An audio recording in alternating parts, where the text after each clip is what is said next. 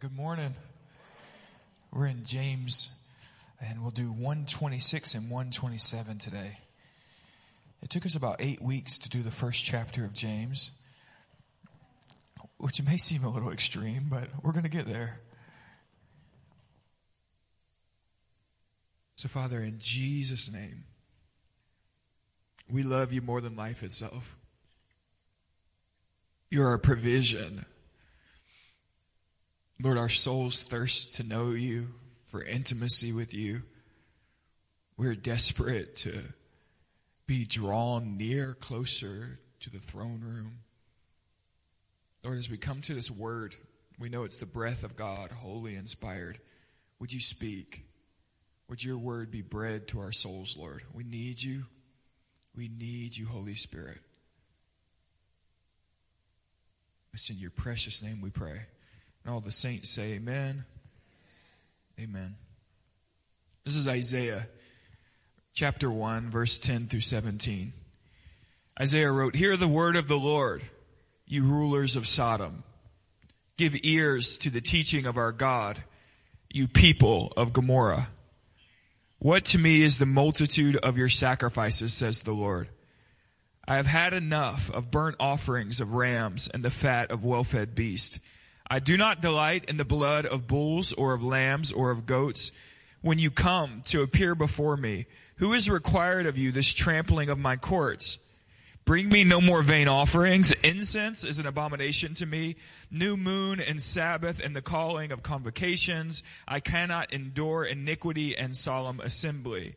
Your new moons and your appointed feasts, my soul hates. They have become a burden to me. I am weary of bearing them. When you spread out your hands, I will ha- hide my face from you. Even though you make many prayers, I will not listen. Your hands are full of blood. Wash yourselves. Make yourselves clean. Remove the evil of your deeds from before my eyes. Cease to do evil. Learn to do good. Seek justice. Correct oppression.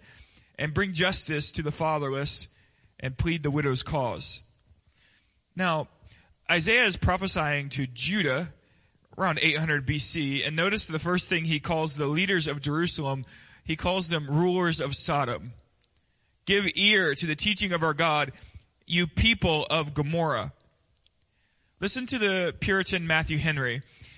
Matthew Henry said, There are many who are strangers, nay, enemies to the power of religion, and yet seem very zealous for the shadow and the show and form of it. He's saying there are some who are zealous to look religious, to practice religion, but their religion is meaningless and abominable before the eyes of God. Matthew Henry continues, this sinful nation, this seed of evildoers, these rulers of Sodom and people of Gomorrah, they brought not to the altars of false gods. They're not here charged with that. They weren't worshiping false gods, but they brought to the altar of the God of Israel sacrifices, a multitude of them, as many as the law required, and rather more. Not only peace offerings, which they themselves had their share of, but burnt offerings, which were wholly consumed to the honor of God, nor did they bring the torn, the lame, and the sick, but fed beasts, the best of their, of their flocks, he's saying, the fat of them, the best of the kind. They did not send others to offer the sacrifices for them, but came themselves before God. They observed the institute places, they didn't go to the high places, but in God's own courts. And they instituted time, the new moons, the Sabbaths, and the appointed feast, none of which they omitted. Nay, it should seem, they called extraordinary assemblies. They held solemn meetings for religious worship, beside those that God had appointed. Yet this was not all. They applied to God, not only with their ceremonial observances, but with their exercises of devotion.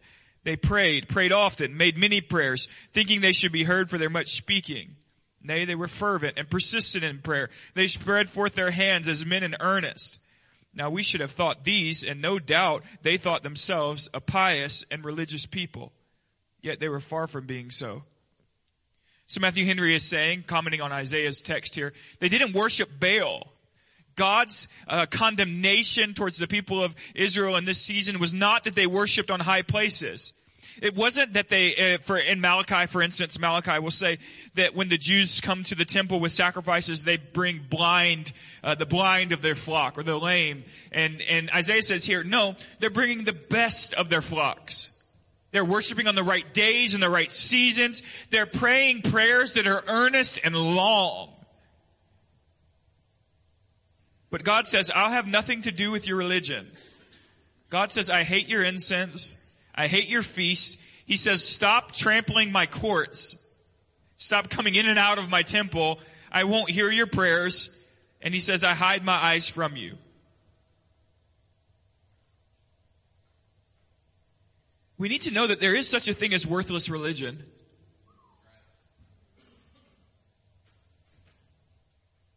God says on many occasions to the prophets, I don't know why we don't ponder these things, but we ought to. On many occasions through the prophets, God says to, to religious worshipers, I don't want anything to do with you. Your fast mean nothing to me. These texts, and I could show you many, these texts are intended to arouse a holy fear of the Lord in your heart and to cause you to ponder whether or not your religion is pure is meaningful or whether or not your expression of your Christian faith is worthless.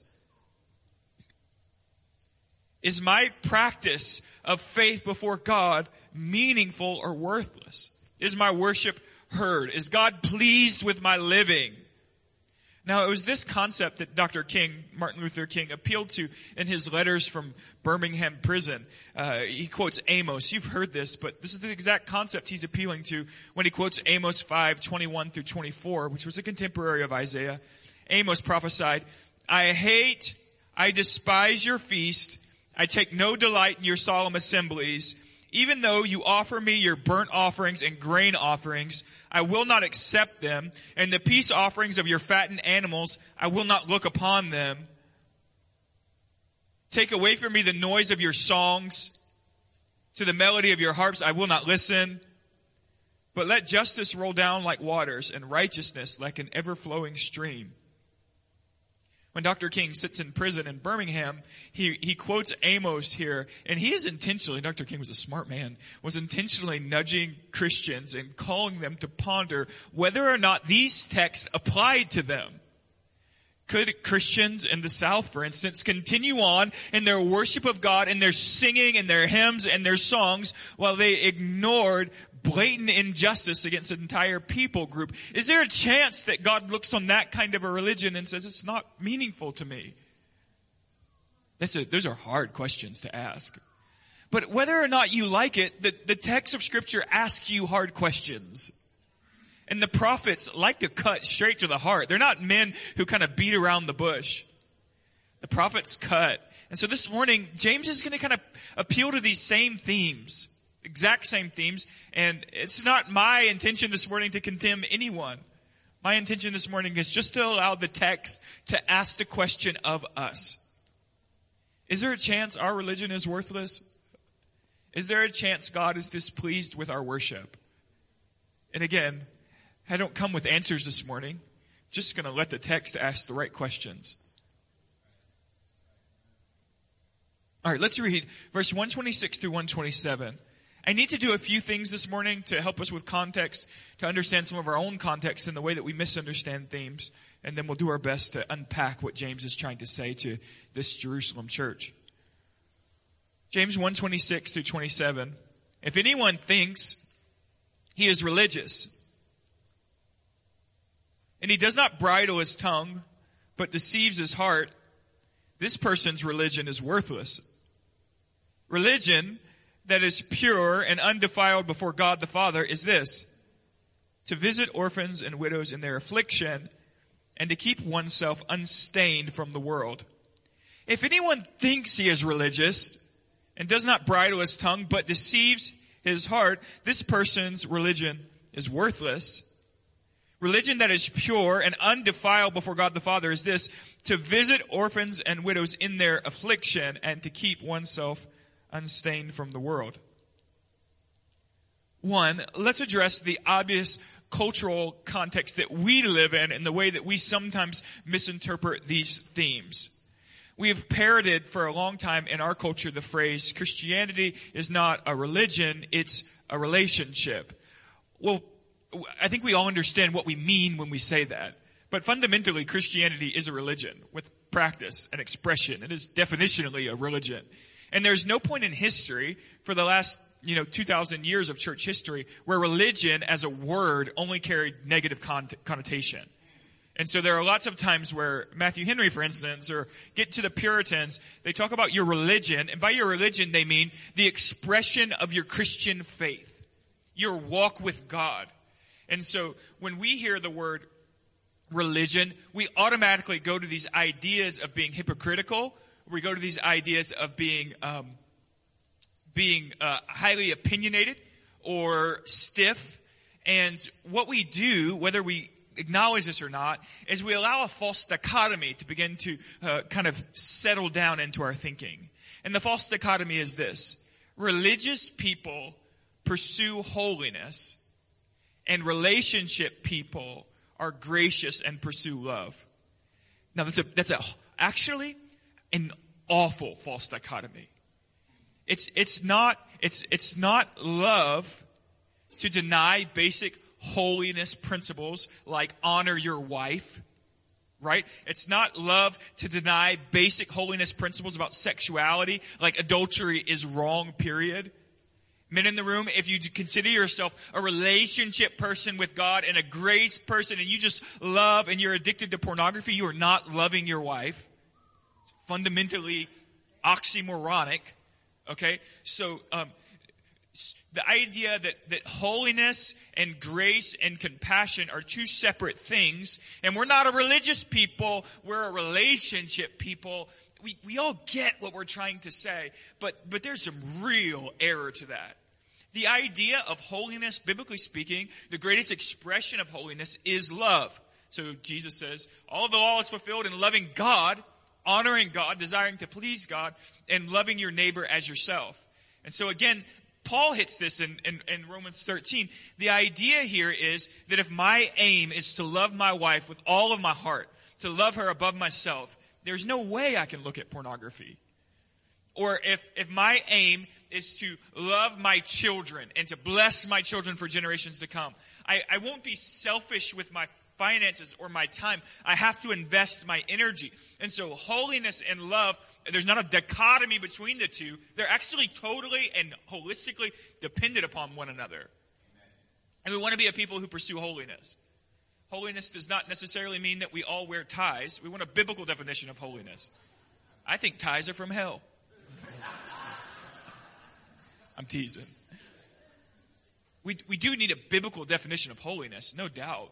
But we want to be a people who are passionate about holiness. Without holiness, no man sees the Lord. We want to be a people who are passionate about purity and to embrace certain practices and disciplines which help us to walk in holiness is not religious with a negative connotation. There's such a thing as pure and holy religion, which has certain practices, certain disciplines and devotions. You ought to be disciplined in what you watch and hear. That discipline is not religious with a negative connotation. If you walk into someone's house and you watch you're watching TV and something that comes on is perverse and they turn it off, that's not religious with a negative connotation. That might be a man saying, "Hey, my eyes can't afford to see that. I want to love my wife today. Do you mind if we turn this off?" And we say, "Oh, that's religious. Christianity is not religion; it's relationship." There's some crazy sloppy thinking in those ideas. You guys okay with me so far? So. Um, yeah, clap for me. That's great. Uh, I'm teasing. I'm teasing. Um, so the, the, first thing we want to notice is that when the text here in Isaiah and Amos and James, those are the three we've looked at so far, talk about religion, it's not using the word religion the way that modern uh, 21st century Christians use the word religion. It, it means a pure expression of your Christian faith. So, what we've learned so far from Isaiah and from Amos and from James is that there is such a thing as worthless religion.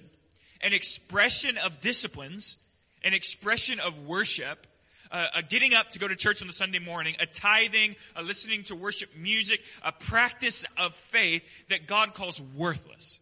You can have the disciplines and not have the heart And, and that can be empty.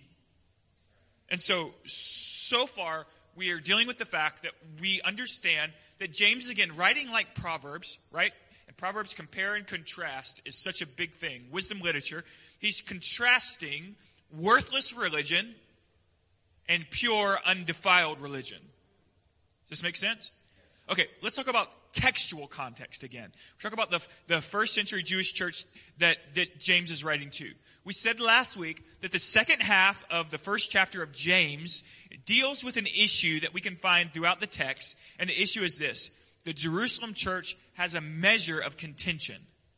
They're fighting with one another. There's some bickering, there's some gossip, there's, there's some disagreement, and so James, last week, remember we talked about this idea of being humble enough to listen, to receive correction, and the church needs to allow their tension, their rubbing, to catapult them in discipleship, rather than allow their tension and their fighting and their rubbing to bring division. Right? We said that last week? Just nod. Yes, we said that. Okay. Um, so, so now, he still has this idea in mind. And so now listen to James saying, if any man think he is religious, but he refuses to bridle his tongue, he deceives himself. Pure religion is to care for the, the orphan and the widow in their distress and not be polluted by the world. In one sense, James is saying, let's just take the time to get this out here now. James is saying to a church that's fighting, you're spending all of your time and energy bickering, gossiping about one another, throwing stones at one another. Why don't you close your mouths and take care of the orphans and widows? and that feels really harsh, right? But that is, that in one way, that's very much what he's saying. That you, you as Christians, you're way too concerned with who's right. You're too concerned with telling stories about who said, she said, he said. And all the while, you're spending all your time doing this. And there are people who sincerely need care that you're ignoring. And James is saying, that to me sounds like worthless religion. First, let, so, so there's the context, okay? There's, there's what James is addressing. The first thing he says is anyone who thinks himself religious, who does not bridle his tongue, deceives himself, and his religion is worthless. Do you think of yourself as religious? It's what the text intends for you to question. Do you consider yourself a Christian who's faithful to the gospel? Are you faithful? Do you attend the gathering of the saints? Are you faithfully uh, attending church? Do you tithe? Do you give of your energy? Do you practice spiritual disciplines? James said you should do all of these things. These things you should do. But if you attend church, if you serve, if you read scriptures, and yet you refuse to bridle your tongue, you, again, the context here is you spend your energy and your time devouring one another that religion may be, before the eyes of God, worthless. James has the prophet's edge here. James is letting all of his prophetic juices hang out. Prophet sting. He says, bridle your tongue. We'll dive deeper into James's ideas of the tongue in, in the coming passages. He's going to talk a lot about the tongue. But the idea of bridling the tongue is interesting. It's an interesting thing to think about right off the bat. You bridle a horse, right? A, a horse that's not broken, that's unbridled, can be strong and wild and energetic and totally useless.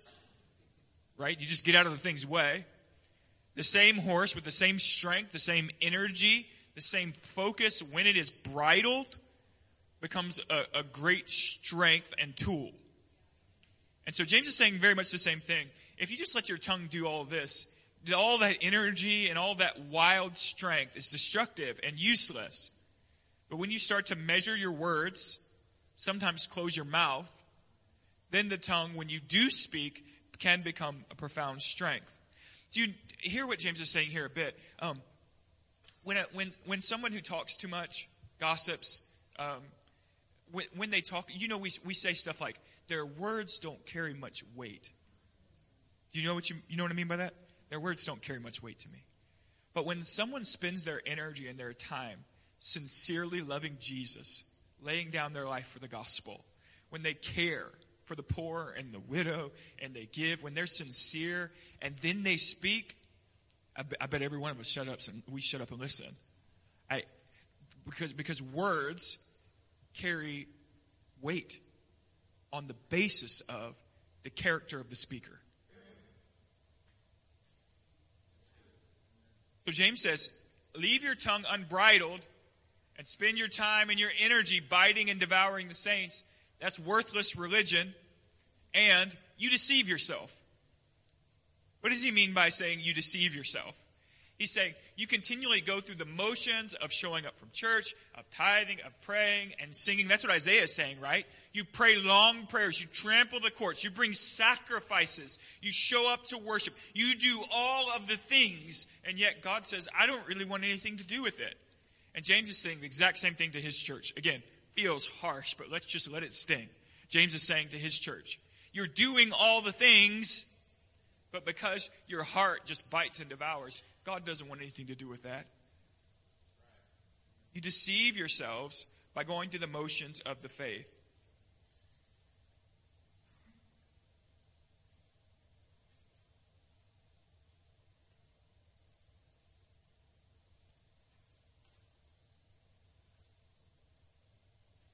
So again, with wisdom literature, the, the, the style, the genre of this epistle, there's always a comparing and contrasting.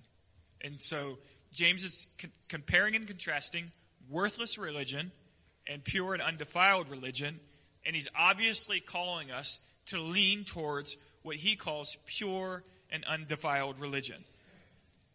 He says, Now, let me show you what, what, what a pure expression of Christian religion looks like what real devotion looks like. And he does this. He first he takes caring for the orphan and the widow, and then he yokes it to or ties it to a purity of heart, a holiness. So caring for the orphan and the widow, visiting the orphan and the widow in their distress or in their affliction, and then he says, and not being polluted by the world. So compassion and, and a selfless care for other people and a pursuit of holiness okay, Western culture wants you to pick one or the other. I'm telling you, you must pick both. There are some things in the Christian life and Christian faith that are not, not meant to be straddled. You don't straddle the faith. You pick both. There's not an either or. We love the Word of God and the Spirit of God, period.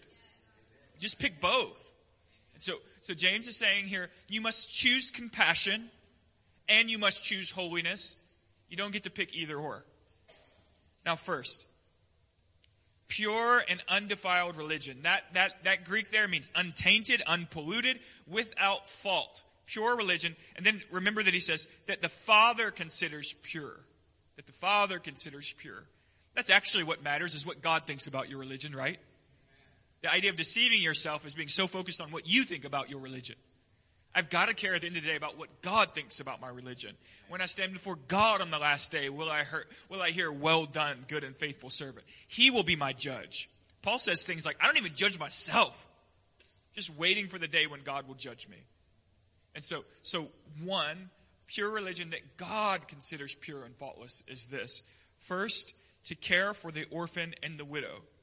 Now, notice again, this is the same language that Isaiah uses in, in chapter 1, verse 17. He says, Learn to do good, seek justice, correct oppression, bring justice to the fatherless, and plead the widow's cause. This is thematic throughout the, all of the Old Testament. And if you can actually imagine this, like James read the Bible. So rare in our day. okay, so James is appealing to these themes. He is saying in every society, first, there are, there are two groups of people that are vulnerable. These two groups of people transcend every generation. Technological advancements don't do anything to fix this. There are two groups of people that Christians must care about. Period. The first group is widows.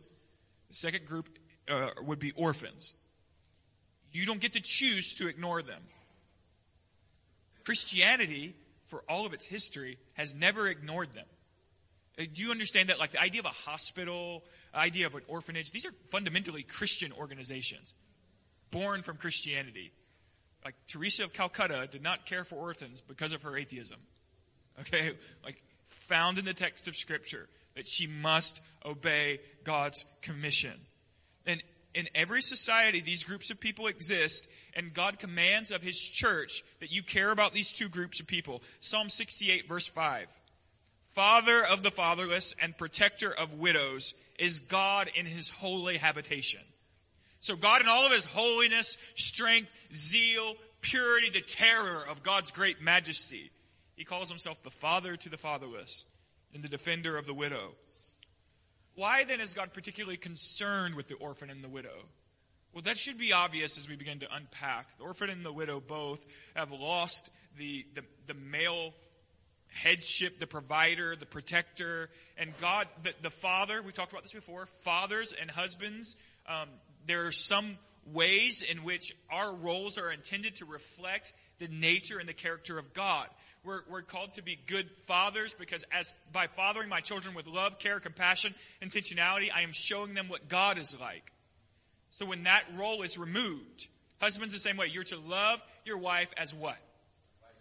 Christ loves the church. So in my loving my wife, caring, protecting, providing for my wife, I am expressing the love of Jesus for his church. Now, when those roles are gone, the father and the husband are removed, God is particularly concerned with the well being of the individuals left without that covering. He's particularly concerned. Two, I, I, I mean, we're talking prophetic stuff here. We're talking prophetic edge. Let's just be harsh, okay? We already went there, right? We, we've done it. Let's do it. Here we go. Um, I'm not the center of God's universe.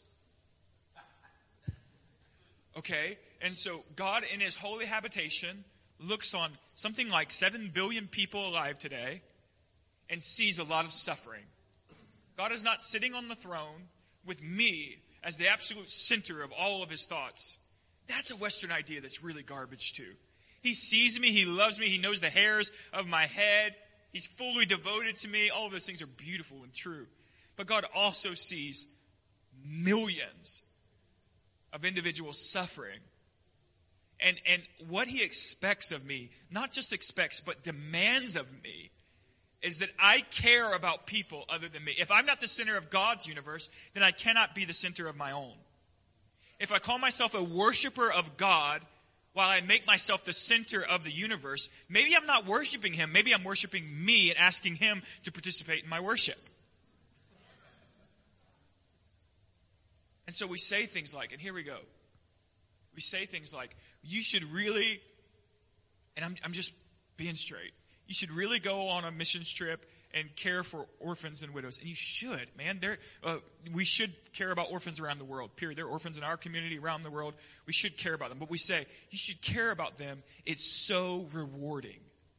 I don't really care what's rewarding to you. Stop. Stop. We're so motivated by selfish ambition that we say, hey, if you, if you go and care for orphans, maybe you feel better about yourself.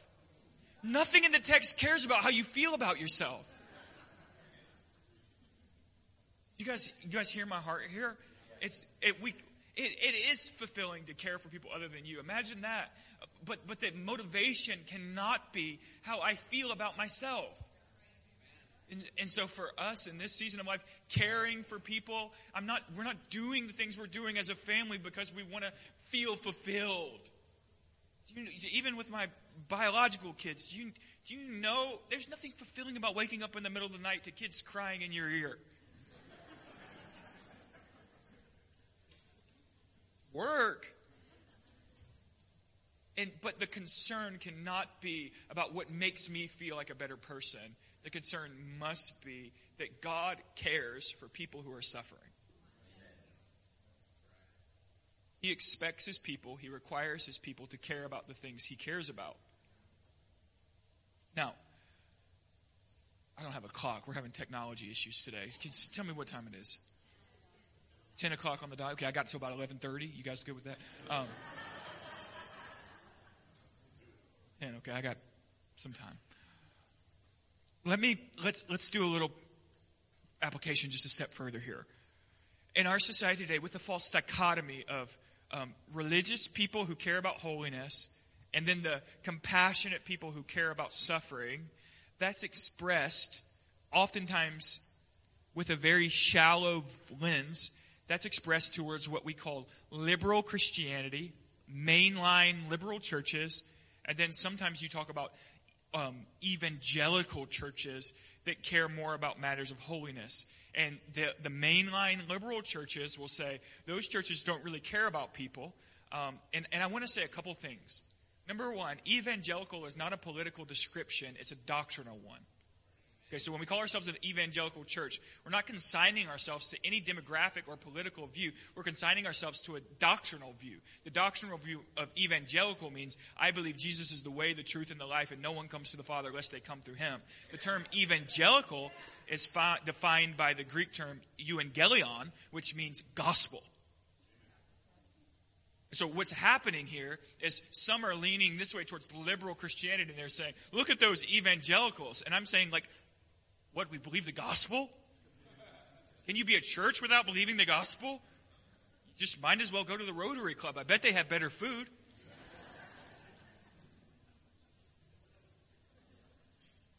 Now, and, and so we have these we have these churches. I'm just shooting straight. I'm, I'm in that mood today. Okay, uh, my football team won this weekend, so I'm feeling good. Uh, the uh, we have these churches who will take these kinds of text okay?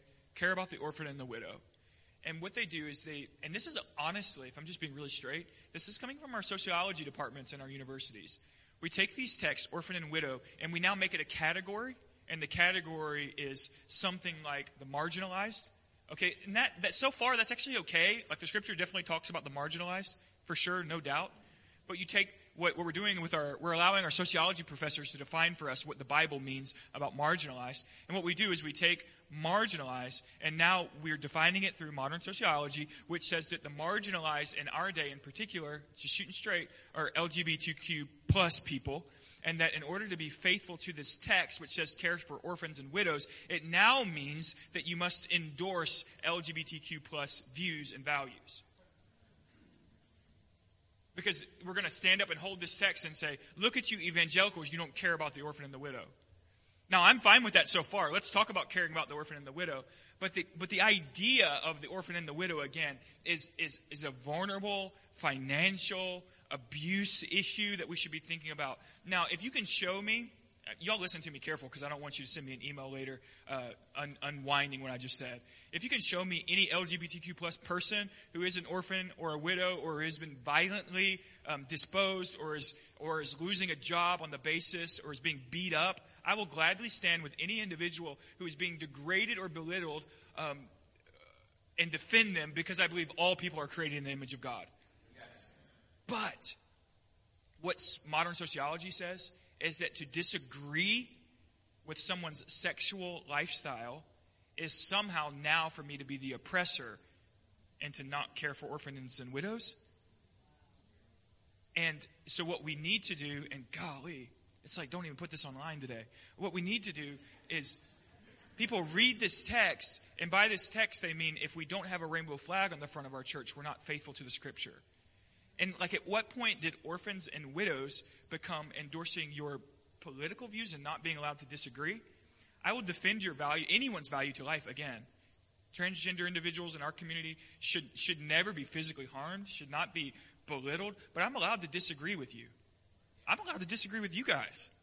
And I do. I think some of you guys are just a, the dullest crayon in the box, okay? But what, what you do when you embrace these ideas now, that's like to disagree with people is violence. That's, that's a modern idea. To disagree with someone is violence, and I'm acting upon and oppressed people. What you've really done is said, hey, you're not allowed to preach anymore. Caring for the orphans and the widows means you can't preach the Bible. And now that's illegal in some countries in Europe already to, to talk about sexuality at all. And any negative light concerning homosexuality is illegal. And we just need to be, we need to be smart enough to hear that and, and recognize the twisting and the bending that's happening. All right, off that pedestal. So, can orphans and widows be a category in which other individuals may fall into? Right? Or, because the idea is not just orphans and widows, it can be uh, the oppressed and marginalized. I'm okay with that language. So, for instance, in the civil rights movement, could you say that to not care for African Americans who are being treated as less than was to ignore the plain command of Scripture? I would say, yeah. I'm with you. That is, that is a plain injustice. That is, that is a command of Scripture to acknowledge. Um, but we want to be careful how we apply that, and we don't allow modern sociologists to be, begin to define what the scriptures mean. So from there, he requires of you, God requires of you that your, your personal comfort is not the most important thing in the universe. And that you're to be people of charity. Charity is a biblical word. Charity is a historical Christian word. It means to, to love with acts of expression, to care for. It's why we use charities to mean organizations that care for orphans or widows. You are, you are to be people of charity who don't just profess to care about something, but to actually care about something. Um, and the, the greatest jab at the church today is that we only care about life in the womb and we don't care about life after the womb. That, that is, um, that statement is documentable. You could document that that statement is erroneous from the start. Again, hospitals were born from Christians. Um, the orphanages in our nation are Christian. The the pregnancy centers, the you know, do you want to know who gives the most money to downcast people in the world? It's Christians. Okay, so that statement is garbage, number one. But I'm okay with even owning it. If, if the, the world wants to say we only care about life in the womb and we don't care about orphans and widows and life after the womb, I, let's, let's pull up our bootstraps, get my hands dirty. I am as anti abortion as any person in our nation, period. I'm as anti abortion as you can go. Also, got my hands dirty in caring for orphans and widows. And do you know what I'm saying? Like, again, I choose both. The idea that they're pushing is that you have to choose life after the womb and you can't choose life in the womb. I choose both.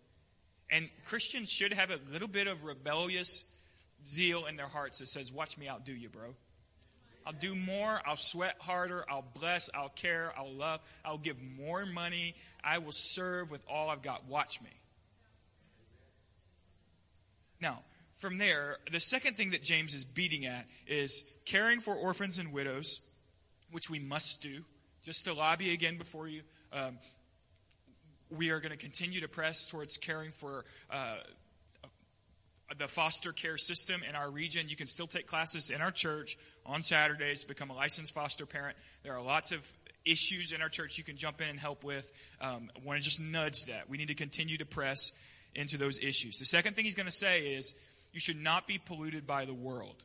So here he, he intends, he uses the word world, cosmos, to communicate cultural ideas and ideologies, the agendas and values of culture. You're not to allow culture's perspectives of holiness, culture's perspectives or values of life to infiltrate your own. Just because culture lives sexually rampant, culture dresses a certain way, culture talks a certain way, those things do not begin to infiltrate your lifestyle. Just because you live in the world doesn't mean you can be of the world. So again, I'm running out of time, but let me just make the point really clear. James is saying charity, compassion, selflessness. You are not the center of the universe. There are people who need your love and support. Get after it. Two, you are called to holiness. You must choose both. Anything short of choosing both is worthless religion to James. I didn't say it, he did.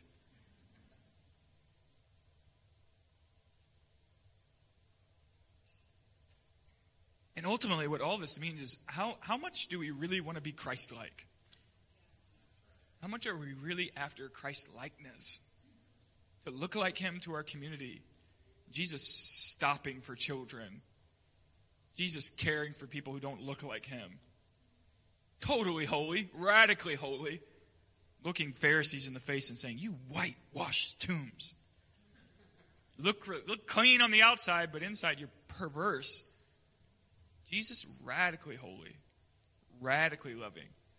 And you have one commission follow him, Love him.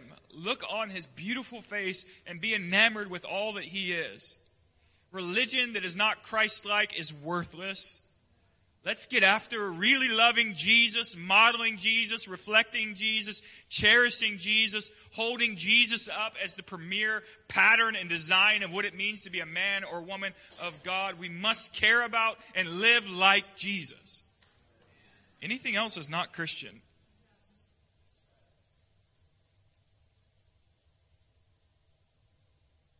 I don't want worthless religion. I don't want worthless religion. Are you content with worthless religion?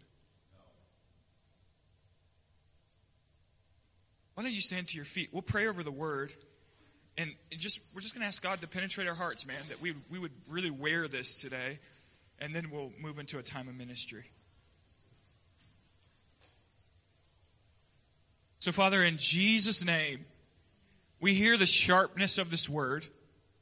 Lord, this, this text, these passages of Scripture, they cut, they challenge us. And Lord, we talked last week about being a people who let your word have its way with us. And so our hands are open this morning. We ask that this word would have its way with us. May we grow in Christ's likeness. May we choose both compassion, selflessness, caring for the downtrodden, and may we choose holiness, purity. Come on, church, let's just tell them we want to look like you, Jesus. We want to be like you, Jesus. I want to be like you, Jesus. Help us, Holy Spirit. It's in your holy name we pray. And all the saints say, Amen. Amen. amen.